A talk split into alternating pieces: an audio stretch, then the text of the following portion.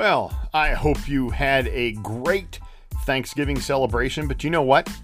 It is time to run off that turkey, that pumpkin pie, and everything else that you might have consumed so we can try and keep up with the players on the floor, right? hey, I'm Mark Froelich, and uh, thanks for joining me today for episode number 53 of the High School Basketball Referee with Mark Froelich podcast.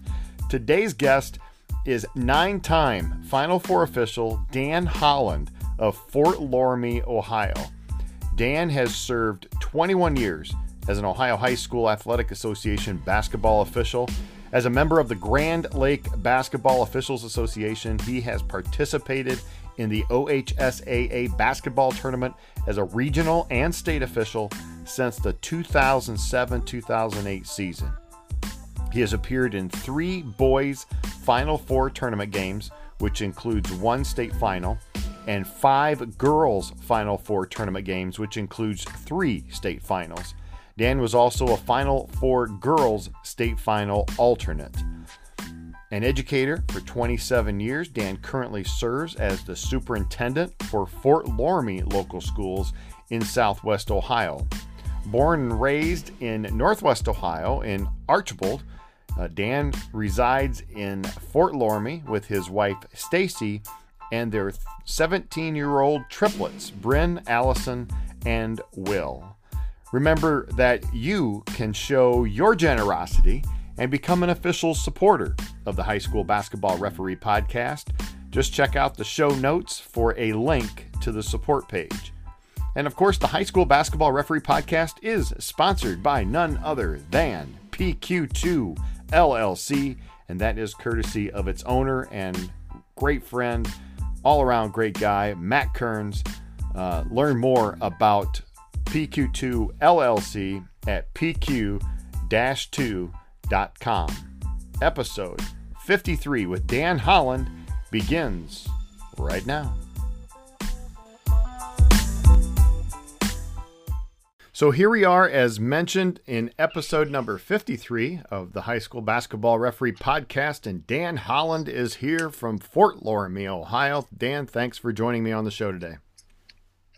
Mark, uh, appreciative of the opportunity to talk a little bit, uh, catch up with you, and, and just talk about basketball and officiating. Looking forward to it. Good. Um, I am too. I think it's going to be uh, really beneficial for a lot of officials and um, uh, we're going to have a little bit of fun as well, like we always do on the podcast. Right. And uh, in the meantime, we're going to thank our major sponsor, which is PQ2 LLC, and as mentioned, owner and uh, good friend Matt Kearns, who's um, a longtime basketball official in Ohio, but he wants to tell you a little bit about PQ2 LLC. We'll be right back. If your day job requires engineering thermoplastics, connect with PQ2 LLC and have a thorough candid and honest pregame discussion about your next injection molding, extrusion, or blow molded project. Make the right call to PQ2 LLC. That's www.pq-2.com. You can follow or like the High School Basketball Referee with Mark Froelich podcast on both Facebook and Twitter. You'll find all of the episodes, and eventually, we're hoping to add some additional content. In the meantime, find the links on the show notes, or you can go ahead and search for the podcast on those social media outlets. And as we always do, we want to start out with the pregame where we get to know our official. And today, Dan Holland joins us. And Dan, um, you know we're we're ready to get into the season. Um, starts off on on Friday for boys basketball. Our girls basketball season in Ohio began uh, last Friday. Uh, talk a little bit, if you would, about um, last season, if you could. Maybe some of the things that you learned that will help your officiating career for this year. Well, first, I can tell you that uh, what I learned last year is I'm certainly not as young as I used to be. Uh, I learned that uh, maybe maybe now I try not to keep up with some of these guys, but uh, but no, in all seriousness, my my goal is always uh, to work the last weekend of the boys' basketball season, and and that's a, a lofty goal, but it means you're working in the the boys' state tournament. So that that's always a goal I set for myself. I know you can't go there every year, and and sometimes you you may never get there. But um, um, so that's always my number one goal. Uh, number two, I try to stay healthy, uh, which you know, with things that have been going around with the COVID and stuff, mm-hmm. that's that's always uh, pretty important. And then the biggest thing too that I also learned is nothing's ever given. You, you know, it's always earned in this um, in the officiating realm. So uh, just always keep working and, and trying to improve the craft. Yeah, yeah, those are great points. And you're in school systems um, right now. Is is COVID an issue? Uh, not right now. Yeah. Uh, what we're seeing a lot of is the uh, a lot of uh, respiratory illness. Oh yeah. So uh, it, it, goes it goes uh, it goes in its its little December flow, and then we get a little better, and then we get some stuff as we head out of winter into into the spring. But yeah, it's it's tough being in this environment, but not so much of the COVID anymore. Yeah, that's good. And you know, all the holidays uh, get-togethers coming up soon, and so I'm sure we'll see a little bit more of the illness like we do every year. But um, yeah, staying healthy, big, big importance. Um, but you're in your 21st year of officiating, and uh, talk uh, a little bit to us about why you decided to take up basketball officiating. First of all, I when I when I thought about how long have I been doing this, uh, I didn't realize I've been doing it that long. So, um, you know, I, I, started teaching in Minster, Ohio, and one of the first people I met while I was there was Paul Winglewich. Uh, Paul was a longtime basketball official. Uh, Paul was also good friends with Denny Morris, who uh, is a legend uh, in the officiating realm, and those two talked to me about it and and I thought, you know, this would be something I could do in the winter to, to stay in shape. I enjoyed playing basketball. Maybe I can give something back. Uh, so that's kind of how it all started for me. And, and here I am 21 years later, uh, uh, still looking forward to the season. So that's how it started. Wow. So it's pretty simple. I mean, it's not anything that where you were a coach and decided you thought maybe you could uh, uh, do it a little better or, uh, or anything like that. You just thought it was something that intrigued you, right? Yeah, it was. It was. I, I did dabble a little bit in junior high girls basketball. I learned pretty quick that I wasn't wasn't very good at that uh, with the coaching. So um, I just I just missed the game. I enjoyed it, and I just really felt like it's something I could do to give back. Yeah. Did you play in high school? I did. I played up through my sophomore year, and then I thought I'm gonna I'm gonna give wrestling a shot. So oh. I did that for a year. Uh, um, wasn't very good at that, so. Uh, so kind of stuck with uh, football and baseball my senior year and but yeah i did play for a long time. Yeah, well we're certainly glad you took up basketball because obviously you do very very well at that. Um, you know you've been doing it like i said 21 years and uh, from from southwest uh, area of ohio and also you dabble in northwest ohio you've heard a lot of pre games uh, in your in your career. So what are some of the things that you like to talk about when it's your turn to give the pregame well, you're right. It's interesting. I I live right at the line between the Northwest and Southwest districts, so I do both uh, games in both areas, and the the difference in the pre games has been very interesting. But one of the things that I find important to talk about with anyone that I officiate is to make sure we're good with the fundamentals, and by that I mean you know these kids are out there working hard. The fans are excited about the game. The coaches have put in a lot of time. It's our responsibility to make sure we're hustling, to make sure we're using the appropriate mechanics. Uh, you know, we, I talk a lot about court coverages and, you know, where we need to be to be in the best position to referee the game to the best of our abilities. But, you know, one of the things that I do like to, to end with is number one, we need to remember to have fun because as a crew, you know, it's us three working together and uh, you know, every time your whistle goes off, you know this. Half the people are upset, and half the people are happy. So we need to stick together and have fun. I talk a lot about how we're going to communicate, and I think about a regional that I did a long time ago. It was LCC and OG at BG, and it was deafening in there. You couldn't hear. And what I learned was we need to be able to communicate correctly with our mechanics so that we can we can talk without without using our words and know where ball needs to go and things of that nature. But the last thing I always say is, I'll support you as my partners. I just ask the same in return, and um, and then, like I said, just go out and have fun. I was talking with Matt Kearns the other day Matt is, of course, the owner of our major sponsor, PQ2 LLC, and he was reminding me that, and this goes for every official, the importance of all of us to continue recruiting officials while at the same time maybe refinding ourselves and understanding why we got into officiating. You know, we know part of the reason we officiate is to help that particular official or to be an example for that student athlete. And of course, to continue to build great relationships. That's kind of the theme you'll find with Matt's company, PQ2. It's been around for a while now, and it's always good to be that business, which helps a particular client that recruits new players and also helps with clients' particular needs. Learn more about PQ2 and see how they can help you by going to pq 2.com or calling Matt at 330 888 9448.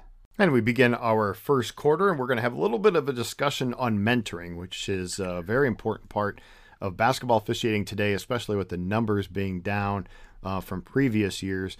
Um, as mentioned, you've had some great success, Dan, in officiating. Um, how do you how do you progress um, in the tournament trail? And and I'm kind of tipping off the mentoring part in a little bit uh, coming up. But how do you progress in the tournament trail, and what's contributed to your success?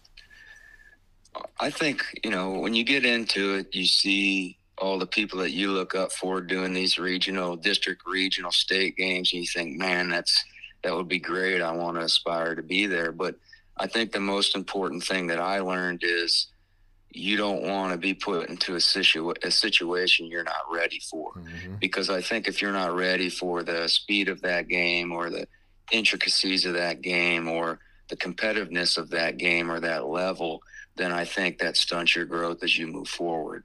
So I, I always thought, you know, that that's a great thing to aspire for, but I want to make sure that I'm ready. And progressing through that, you know, the OHSAA, Denny Morris has done an excellent job of providing professional development uh, opportunities for for officials. Um, they do the the camp at Capitol. I think is great. Um, the all, the other thing that I think is important is that you work in as many different leagues as you can, because as you know, Mark, working in the MAC or the WBL or the NWAL, you see different levels, different speed of games, different skill, and I think that helps you in the long run develop your game to be able to officiate games that that uh, teams play differently. Talk about some of your mentors. Um, you know, I'm sure you have a lot of them from a lot of different areas, but how have they helped your development as a, as an official?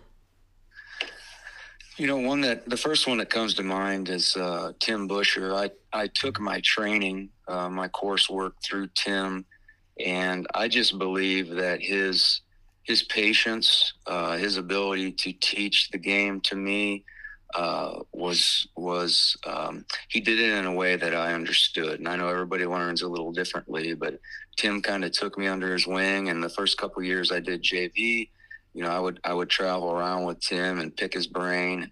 Another one that's been good for me is Don Kemper. The thing I learned about Don is Don is one of the funniest individuals I know, but the guy can be serious and he can also address situations uh, in a manner that I think's help helped to diffuse things. So I learned a lot from him. Obviously, working with Denny Morris, and then I mentioned earlier, you know, I worked a lot with Paul Englewich, so I learned a lot of different things from those four people, and there have been others um, that have taught me some things. But I, I always try to walk away from a game learning something from the people that I'm working with. But those four have been pretty influential for me. You know, we hear um, a lot of officials, especially the younger ones, I think, uh, ask the question, "How do I know what is good advice and what is bad advice?" You know, from from the veteran officials. So, talk if you would about maybe the mix of good and not so good advice that you received as you were moving up uh, through the ranks, and also, secondly, um, how can how can our listening officials know the difference in good and maybe not so good advice that they receive? Well, one thing I've learned to um, just maybe not in officiating, but in life in general and in your profession is you can learn something from everyone, but sometimes it's what not to do. so you know, as far as advice goes, I think the important thing is you you listen, and then you think about how does that apply to my game, how I call my game, how I how I communicate. You you use that advice and you apply it if it works. If it doesn't, you keep it in your toolbox because I think as officials we have toolboxes. We pull different things out at different times to to adjust. And and so my advice about knowing the difference between good and not so good is to just just absorb and then apply it to your own game and and think about is that something that I can do or can't do because a lot of guys can can deal with certain things in a manner that you just may not be comfortable with doing. So you do it differently but at least you've seen different ways of addressing things or managing a game. Yeah. And and you talked about some of the mentors that um, that helped in your development. When you look at um, a great mentor, a mentor like you've had, what what makes a great mentor, and how does an official find one of those great mentors? I think the great ones are are someone who understands that you you, know you're in your first you, you're in your first year you're you're learning you're only four or five years in you're still learning so they understand that you're just getting started you know, they may have 15 or 20 years of experience and they've learned a lot. So they kind of remember where they came from. And I think that's important. And I think the other thing that's helped me is people have talked me through um, certain situations with mechanics or maybe plays and but they didn't criticize you know they didn't say hey, i didn't agree with your call there it was more of you know what did you see tell me why you went with a block instead of a charge, or they talked about maybe angles and things of that nature. So they weren't critical, but they offered advice. And I think that's what we need to do with new officials coming through and also having the patience. So how does an official then um, to to go to back to the second part of that question? Um, what's the best way for somebody to find a, a mentor? I think uh, what we do at the Grand Lake Basketball Officials Association is we always make sure that our members understand who are the new folks that are coming in. And I think, you know, we have a responsibility and a duty uh, to these young officials to work with them, uh, to try to, to you know, show up to the JV games when they start and provide some feedback to those officials.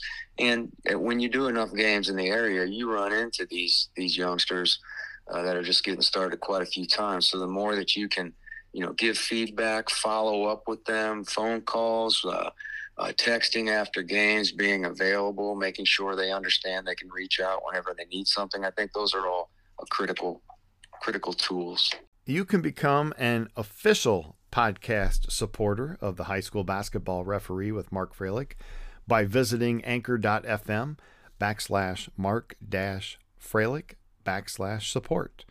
Find the support link on the show description of this episode or on the description of the podcast on the home section of the podcast. Thank you very much. Rule 1, Section A, Article 3 in the project management rulebook says trusting your business partner gives you the best chance to launch your new plastics project application. Make PQ2 LLC part of your crew on your next thermoplastic resin application. Call 330-888-9448 and ask for our in-house basketball official and owner, Matt Kearns.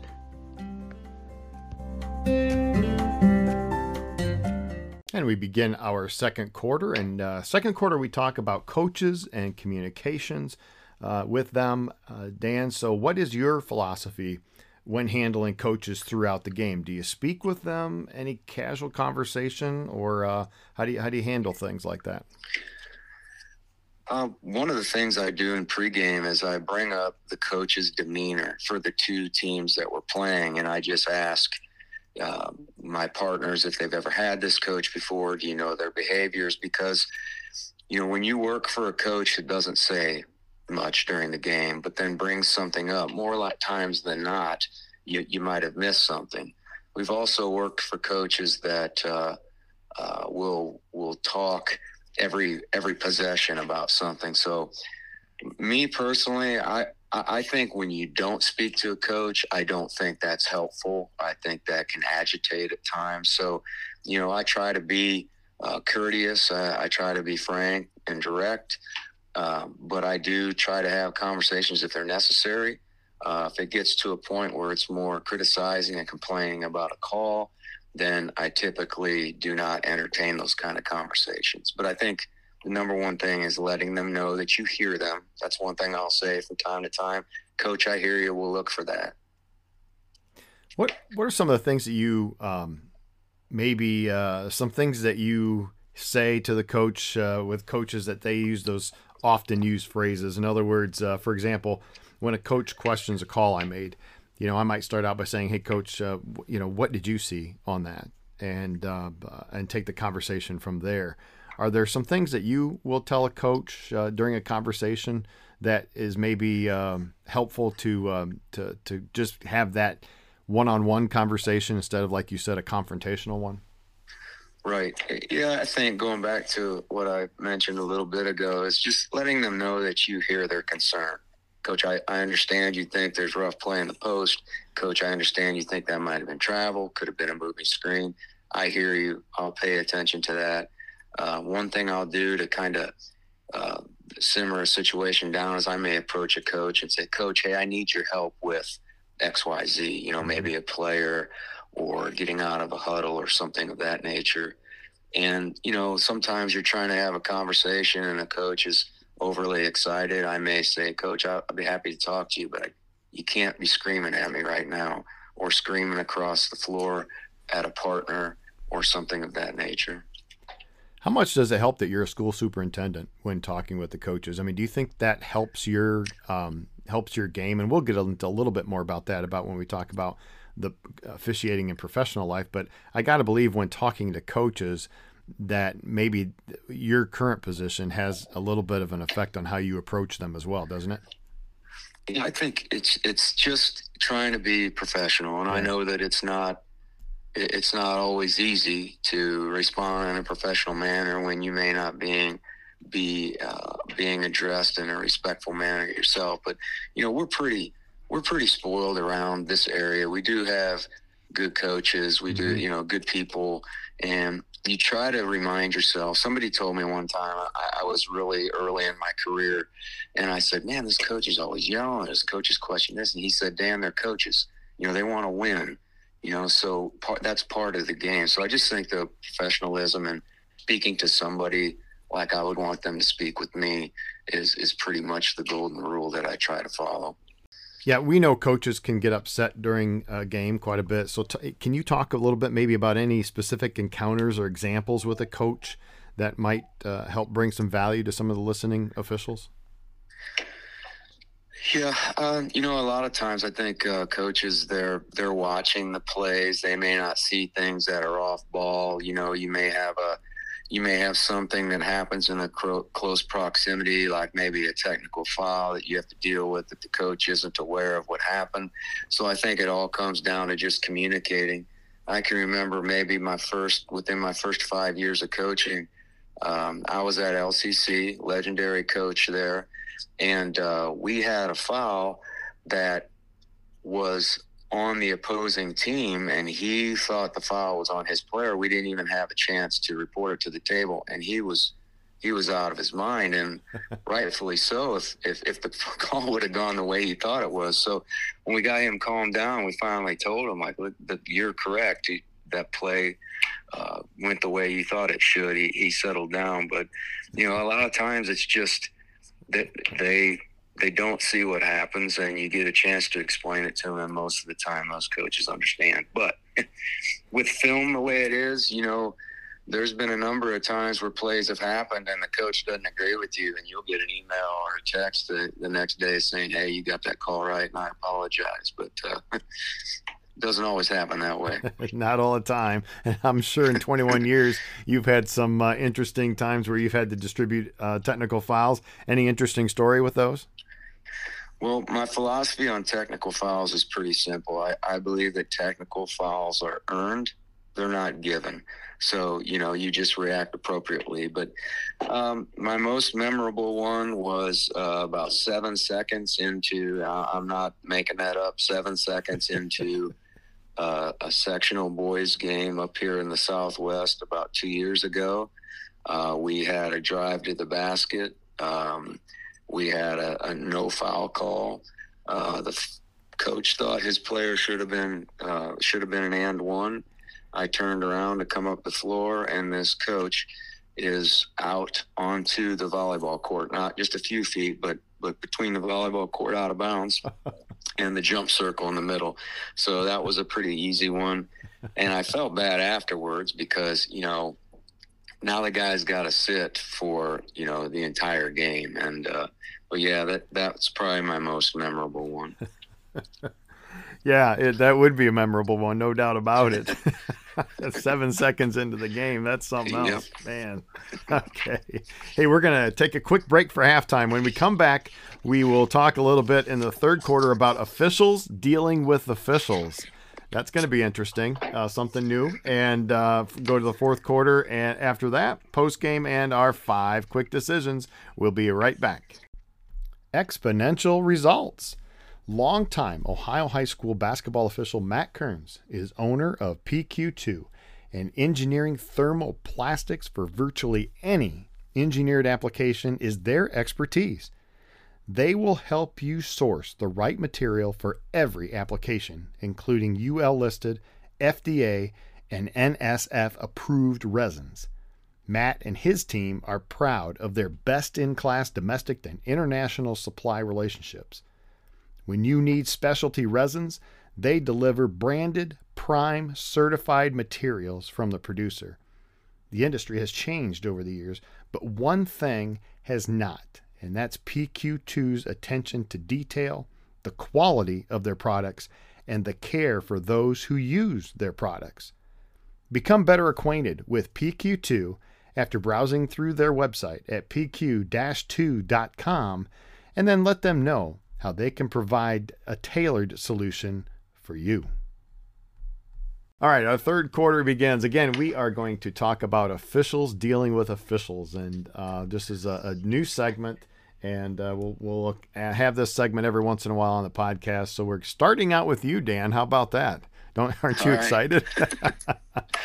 so so you get to a game with two officials, and you're not familiar with them.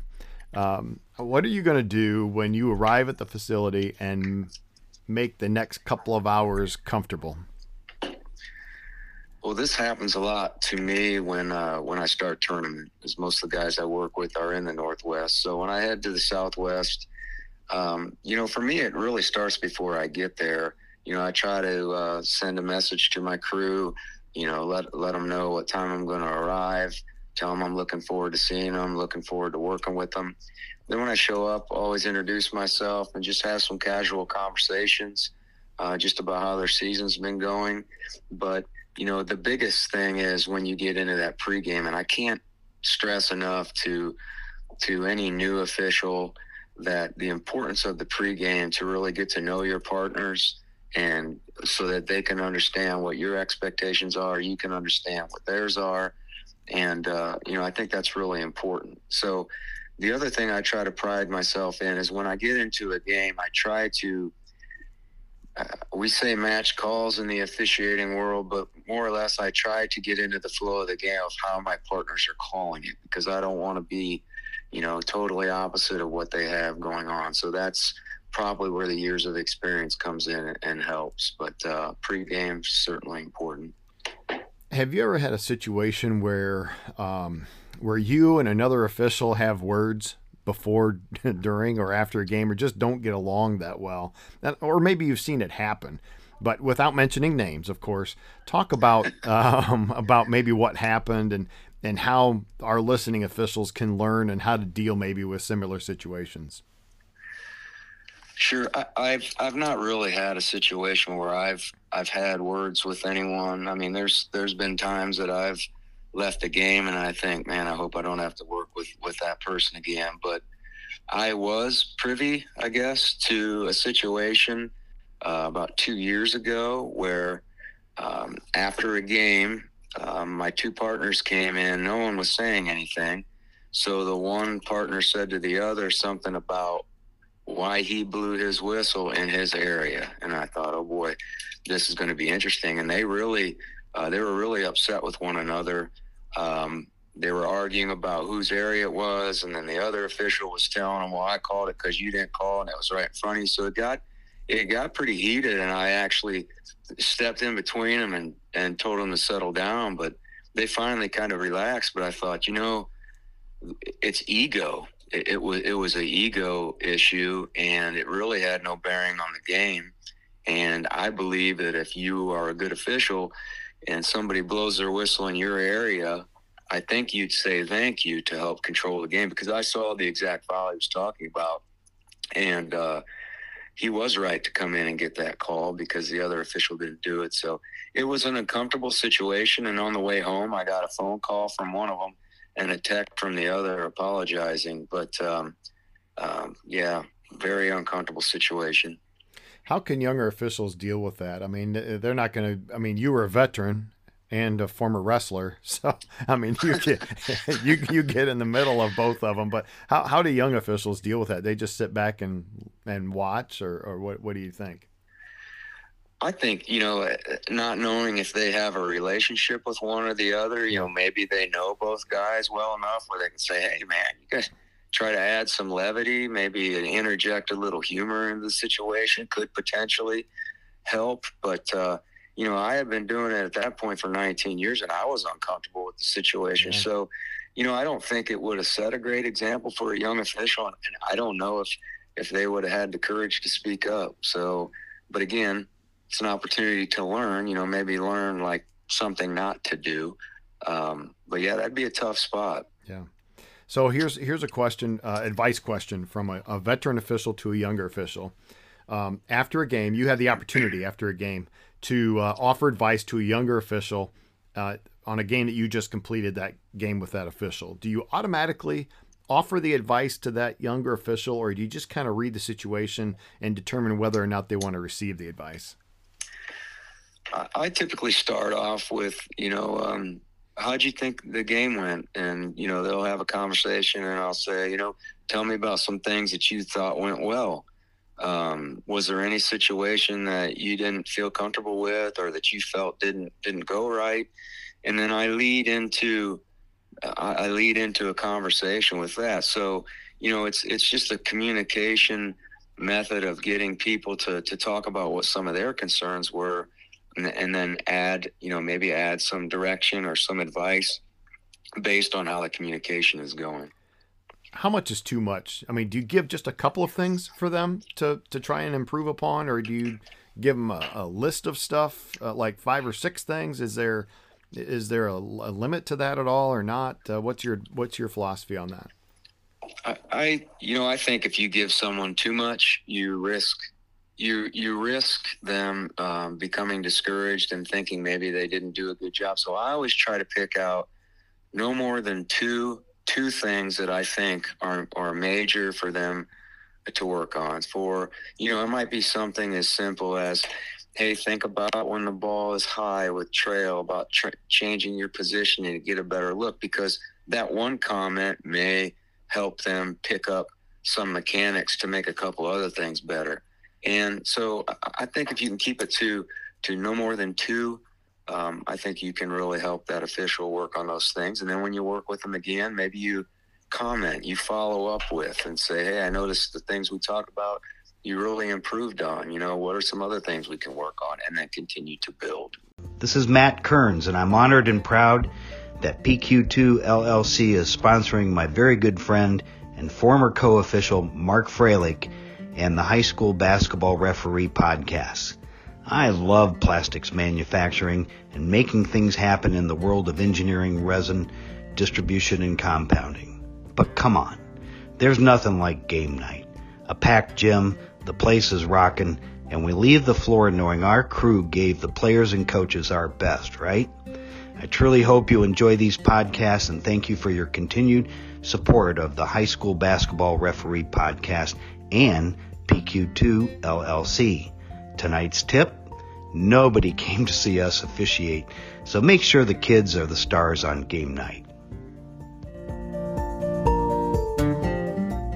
And our fourth quarter begins. We just talk about a variety of different questions. And so, in 21 years, what's the scariest thing that has happened to you on the court, maybe, maybe even off the court, as far as whether you want to be around a fan or a coach or a player?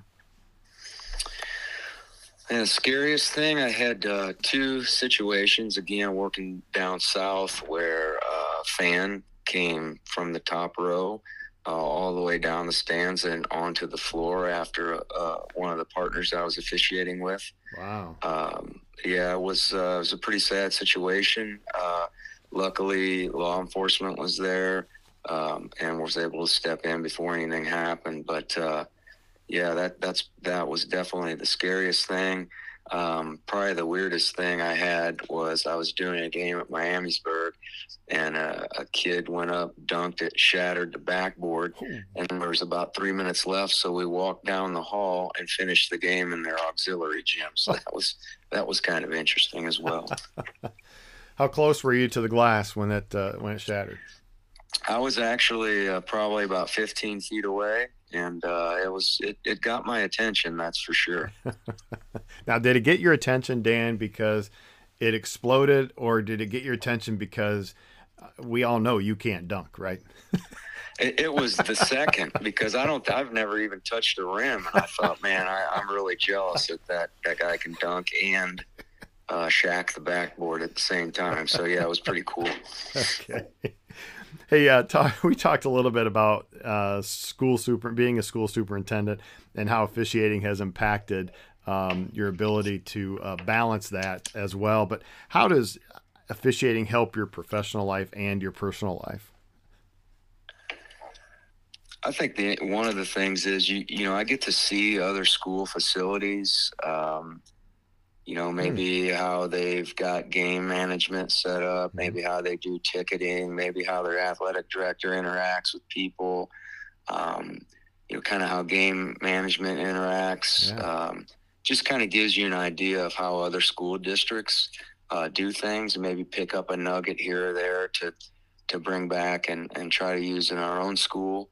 Um, I think you also establish some professional connections. I know you know, when we were trying to get into certain leagues and with our football team, you know, I would have connections with those superintendents and the athletic directors to be able to have, you know, open, honest conversations. Um, so yeah, those are those are probably some of the biggest things I've noticed.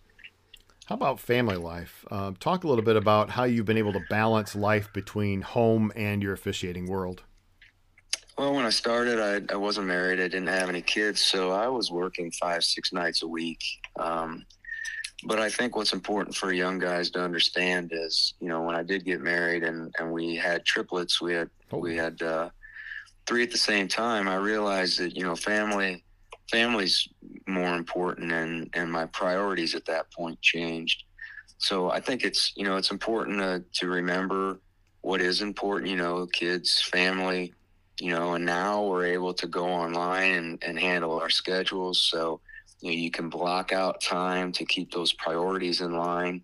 Because I always ask myself, you know, is $80 worth missing, you know, one of my child's events or being able to go on a date with my wife or, you know, to, to take a few days off? And then probably another important thing is to have a supportive partner. I mean, you you are gone uh, a lot, and you know it's it's important for you know to have conversation with your wife or significant other and, and make sure that they're still supportive of what you're doing because nothing is more important than your your family and and this should never uh, come before that. As you've heard in this podcast many times many officials say that the relationships within the community of basketball officials is a huge reason why they take um, the floor each and every game, year after year. PQ2 LLC, they bring that same passion that you have in the locker room to every client relationship they've built over the years. PQ2 is proud to be the thermoplastics resins company that dares to be different.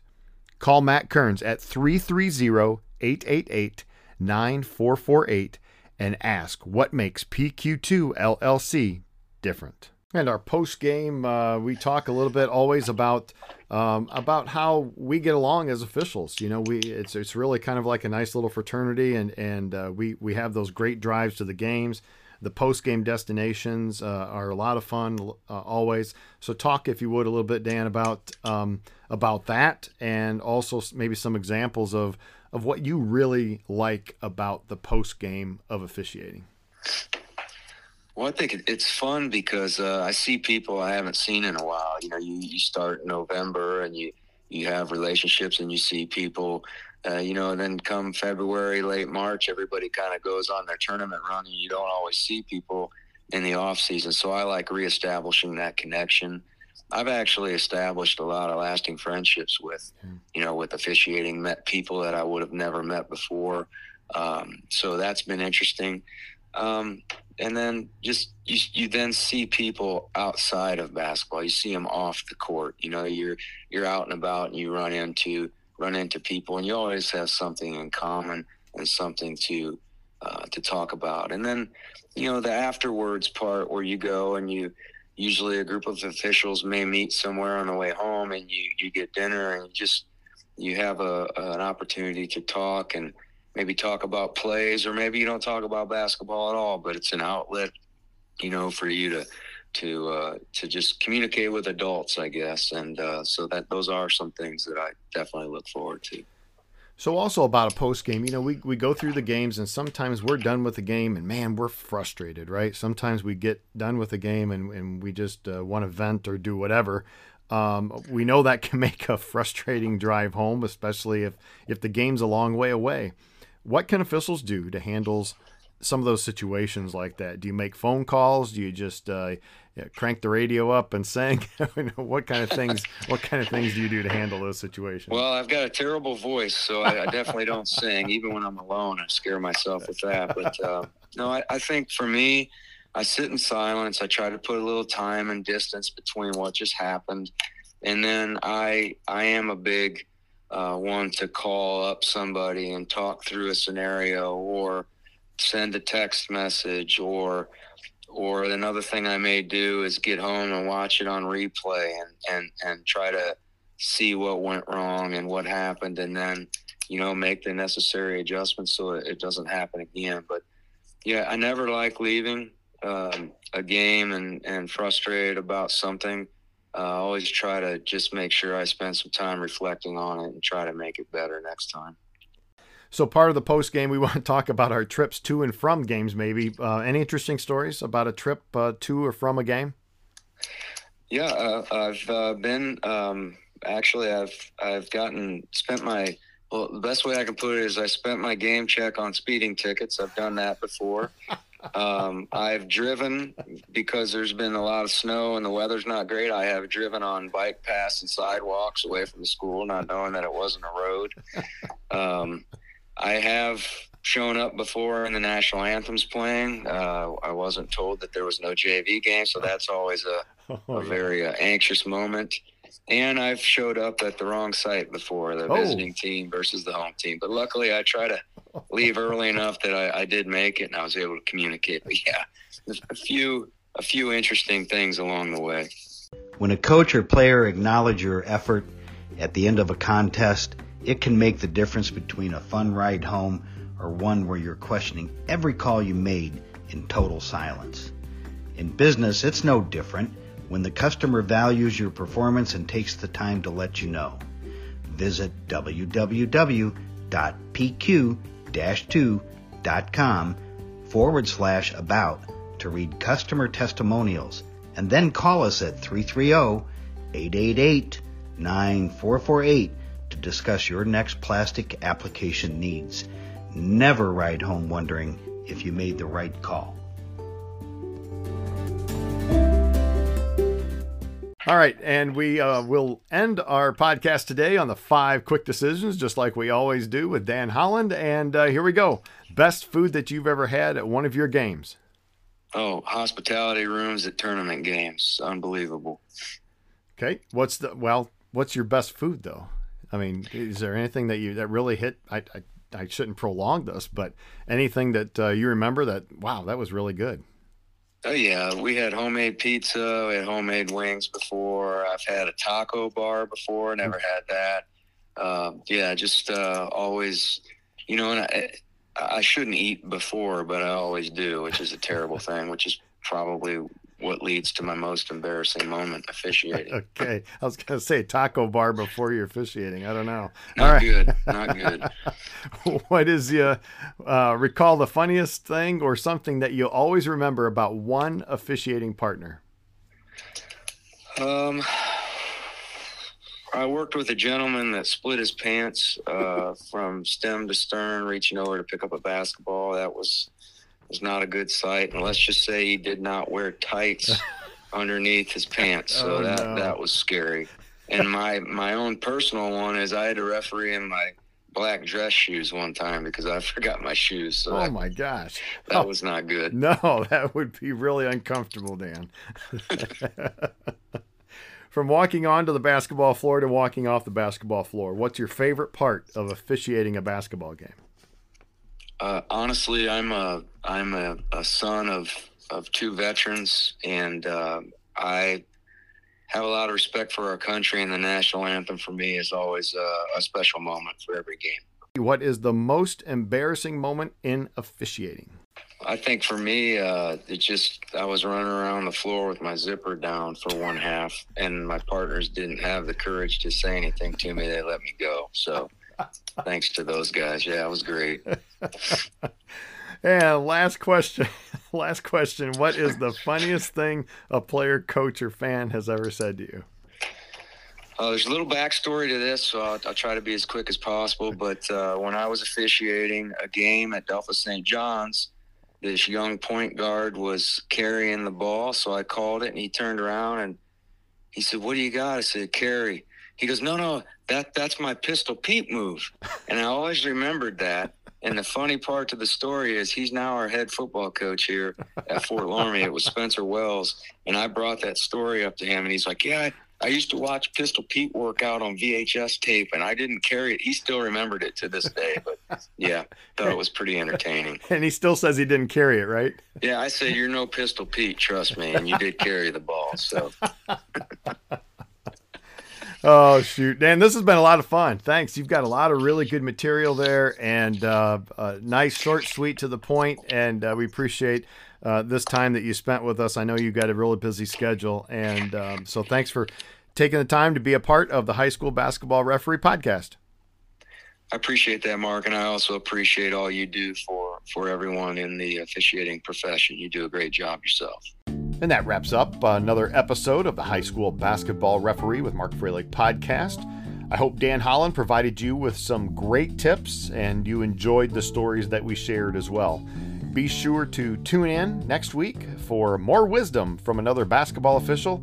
Until then, remember to read Mark chapter 1, verse 11 for your daily inspiration.